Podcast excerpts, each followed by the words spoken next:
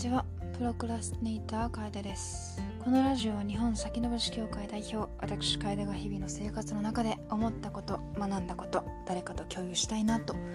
思ったことを時に静かに時には熱く語っていくというラジオです。もしよろしければこのままお付き合いください。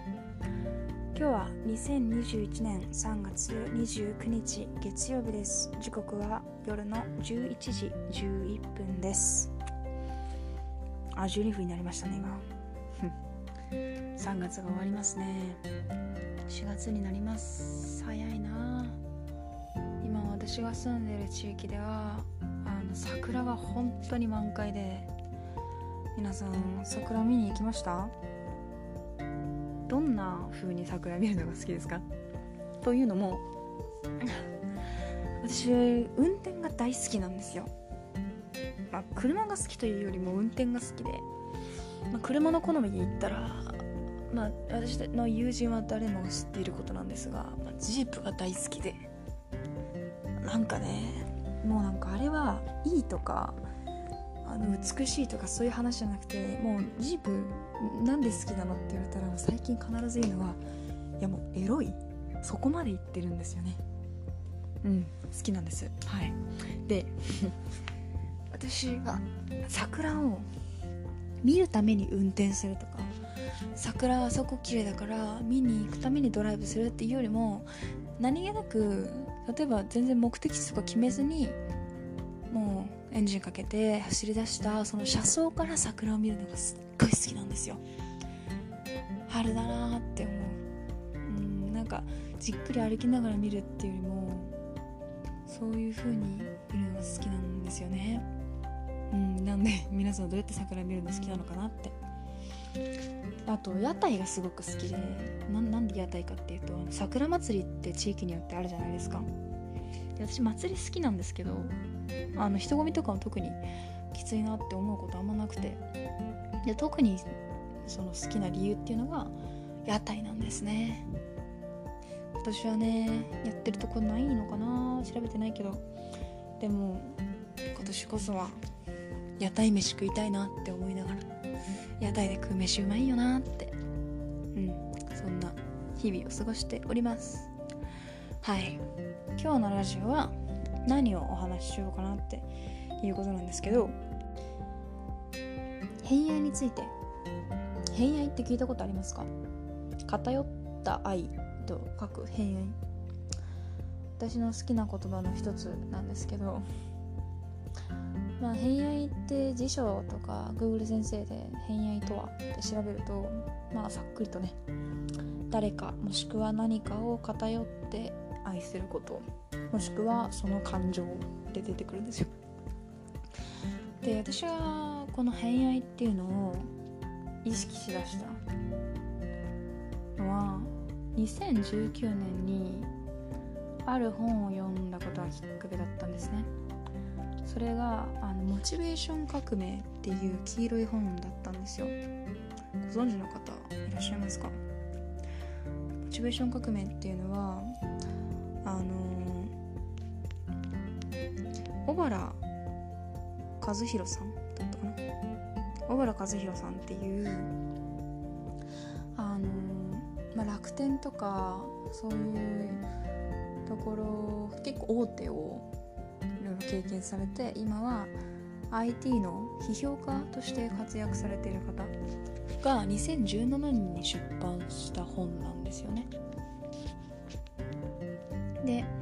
まあその本はあの稼ぐために頑張れない若者たちの、まあ、説明書というか、まあ、どうやってどんなところに私たち20代は私たちの世代の人たちはモチベーションだったり幸せっていうものを見出してるのかみたいな解体書みたいな感じだったんですよ。でその稼ぐために頑張れないというフレーズにおいいねと思って手に取ったのがきっかけだったんですね。でその本の中にあもちろん偏愛も出てくるんですけどその最初に言われるのが、まあ、幸せの5つの種類についてなんです。今日はまずそこから。でマーティン・セリグマンさんというアメリカか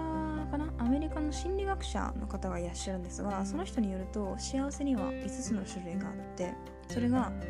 達成快楽良好な人間関係意味合いそして没頭なんだそうです。で私たちの上の世代今社会の中心にいらっしゃる5040、まあ、30後半の方とかに多いのが達成そして快楽を強く欲する人たちなんだそうです。何か目標を達成したり何か所有物を得ること例えばいい車を手に入れるいいあの一軒家を建てるとかね。そういうことに幸せだったりやりがい生きがいを感じる世代なんそうです。なんですが一方で今の若い世代は乾けない世代と言われていて乾けない世代っていうのはあの生まれた時にはもう基本的な生活できること環境は整っている。特に日本とかすごくね豊かで恵まれた国に育つとまあ寝るのに困らない食べるのに困らないもう何にも困らない人が多いと思うんですよ。でそんなに私は本当に恵まれてたなって恵まれてるなと思うけど本当に寝るところなんか全然困ったことないし食べ物に困らないしあの自分でそんな頑張らなくてもなんだろう、まあ、賃金とかもねあの最低賃金とかも上がっていってで欲しいものもあの手に入りやすくなっているし、まあ、1人1台スマホもあって、まあ、PC もあって飲み物にも食べ物にも困らない、まあ、そうするとあの乾く世代乾いていた世代っていうのは何かが足りていないからどこかが乾いていてそこを潤すために頑張ったりする。なんですけど私たちは乾いているところがそもそもないから乾けない世代なんです。そういう乾けない世代っていうのはむしろ幸せにおいて良好な人間関係そして意味合いそして没頭っていうのを重視するそうなんですね。なので身体的心理的社会的な快楽を味わうことだけのためには一心不乱に頑張るっていうことができないんですよ。自分が頑張る意味が持てるっていうものに自分が好きな人たちととことんハマるっていうこととことんあのハマるっていうのは頑張るとかねということを重視している最重視していると言います。ですなわちまあ金銭的なそして物理的な報酬とは関係なしに自分の好きを追求する人が多いそうなんですね。具体的に言うとあの例えば私今学生なんですけどどっかに例えば就職したとして出世するために給料を上げるためにとかねそういうことのために残業できるか残業頑張れるか毎日って言われたら頑張れないと思うんですよ、まあ、もしねその出世した後に得られるものがすごく自分にとってね意味のあるものとかだったらまた話は違うかもしれないけどまあざっくり聞いてその出世のために残業するっていうその一文私には当てはまらないんですけど。でもそういう出世とかお金とかそういう理由なしに例えば私が今開発経済学とかそういうものを学んでいてまあどっかの国に行ってねボランティアするとか。ボランティアっていうのは基本無償ですからお金が全くバックがなかったとしても自分の興味あること自分がそこに愛とか価値を見いだせるものそういうものだったらボランティアであっても全然朝から晩までやってられる。そこに自分の好きな仲間がいたら最高だよねってその感覚すっごいわかるんですよ。でそれっていうのがおそらく金銭的物理的な報酬とは価値なくあ関係なく自分の好きを追求することだと思うんです、まあ、仕事とかお金とかそういうことよりも個人の自由とか人との時間っていうのが大事だと言えるんですね、まあ、これもねどんどん風の時代の話にリンクしますね。風の時代になってその風潮は強まっていくんだろうなと思います。でこういうその乾けない世代っていうのがこれから世の中の中心になっていくわけなんですよ。で先ほど言ったようにすでに世の中に必要最低限のものは溢れている。でむしろ今はもう溢れ返りすぎている状態なんじゃないかなって思います。そうなってくるとビジネスの面で考えてもなんかもうほとんど存在してるので今度はその相手消費者求めている人が潜在的にどんなことを求めているのか潜在的な欲求を見つけ出して体験をプロデュースしていくのがこれからのビジネスで基本になっていくんじゃないかっていうふうに言われていてあの今のねユーザーの潜在的な欲求だったり購入意購入意欲のツボであるインサイトと言われる新しい視点をすくい上げることが求められているそうなんです。でそこで出てくるのが偏愛なんですよ。こういうあのー、なんだろうなまあ振り返ってるわけだからそうなってくると今度どこに価値だったりどんなことにいいねが増えていくかっていうとまあ人工知能とかにもそれがね置き換えられないものそれは思考性なんですよ非効率あの今ちょっと 発音が良くなかった。非効率的ですよね。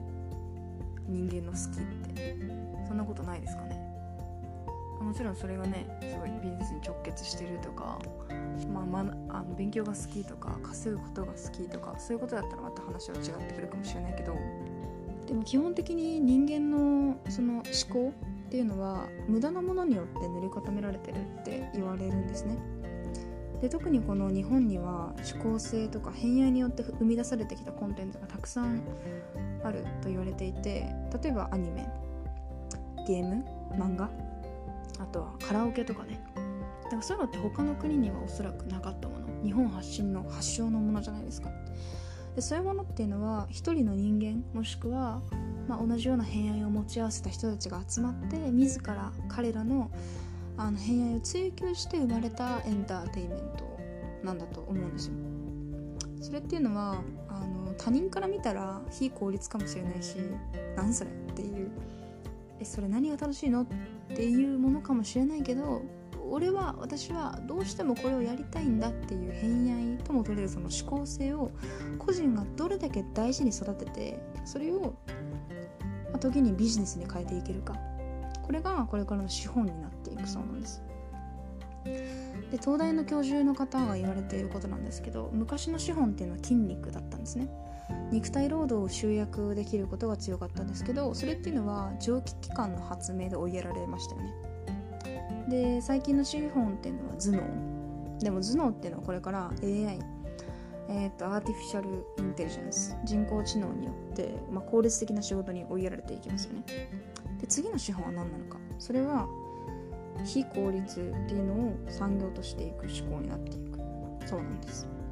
自分が何を好むのかという情報はこれから価値になっていくんですね。で逆に言えば自分の好きがない人間偏愛がない人間そういうものそういう人たちは価値を生み出しにくくなる時代と言われています。で好きに打ち込む姿も多分誰かがそれを見て共感して応援してくれる。で好きなことに打ち込む熱量とかエネルギーですね。っていうのは見てる人を元気にしていく。でこういうことは AI とかロボットであらゆる作業が効率化されていく中で私たち人間が生み出せる価値というか、まあ、一種役割。私たちに残された役割。なんじゃないかなと。でまあこの本の中に書かれていることを少し読ませていただきますね。この変化の時代において間違いなく言えること。それは一見非効率に見える人間の好きを突き詰めてその好きに共感する人がありがとうとお金を払う。偏愛思考の循環こそが残っていくものということです。でモチベーションの源泉っていうのは自分の好きなものですよね、まあ、自分の好きなものって言ったらすごく大きいですけど自分が何が好きでもしくは何を愛していてそしてどんなことに価値を感じるのか。そういう偏愛を徹底的に追求することが価値になっていくということなんだそうです。うん、で、まあ、この本はね面白いですよ。なんか自分の働き方とか生き方とかをなんか一回立ち止まって考えさせられ考えさせてくれる本だったかなと思います。なのでもし興味がある方は読んでみてほしいなと思うんですけれども。うんまあこれも本当に風の時代とかそういう話と全部リンクしてるなと思いながら。まあ、こんなね難しいことを考えなくても私はとりあえず偏愛を持ってる人っていうのはすごく好きでなななんそれっていう。ななななんでそれを愛してるの君はっていう。いや面白いなって私が面白いなって思ってこの人とこれからも長く関係続けていきたいこの人の将来を見たいなこの人といろんな話をしたいなって思う人ってよくよく考えると何か偏愛を持ってる人なんですね、うん、何かにこだわりがあってこっちから見たらそこっていうところに着目してそれをモチベーションとして時に生きがいとしてまあすごい人はビジネスとして生きている。そんな人は私は素敵だなと思うんですよ。皆さん偏愛持ってますか？自分のモチベーションの源はどこですか？うん。私はね一つはやっぱり運転かなと思いますね。ドライブホリックなのでまあ死なないようにだけは気をつけてでもずっと生涯運転はしていくんだろうなと思ってます。あのバンライフって知ってる方いらっしゃると思うんですけどあの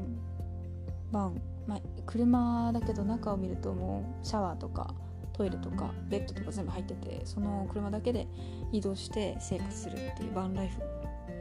やりたいですね。20代のうちに必ず、うん、しかもアメリカとかでやりたい。一緒にやる人募集中です。はい。ということで今日は偏愛について話しました、